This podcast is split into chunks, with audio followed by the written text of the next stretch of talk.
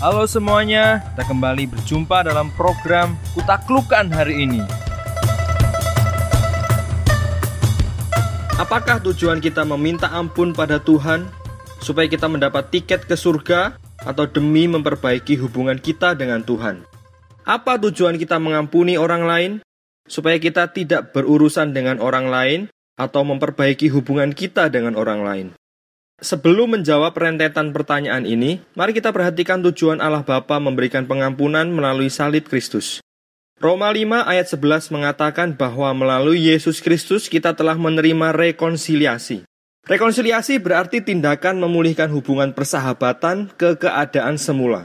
Tuhan mengampuni kita untuk tujuan rekonsiliasi atau pemulihan hubungan, bahkan meningkatkan hubungan.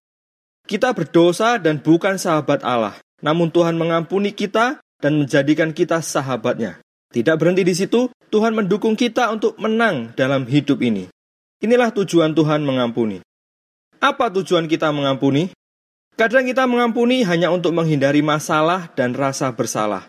Yang penting mengampuni. Titik. Kita tidak mau berurusan lagi dengan orang itu. Lalu, ketika kita berdoa, kita tidak merasa bersalah lagi karena kita telah mengampuni.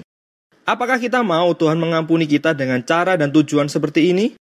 Apakah bentuk pengampunan yang kita terapkan kepada orang lain? Apakah bentuk pengampunan yang kita harapkan dari Tuhan? Mari ingat kata rekonsiliasi ketika kita berdoa. Ampunilah kami akan kesalahan kami, seperti kami juga mengampuni orang yang bersalah kepada kami. Tuhan Yesus memberkati.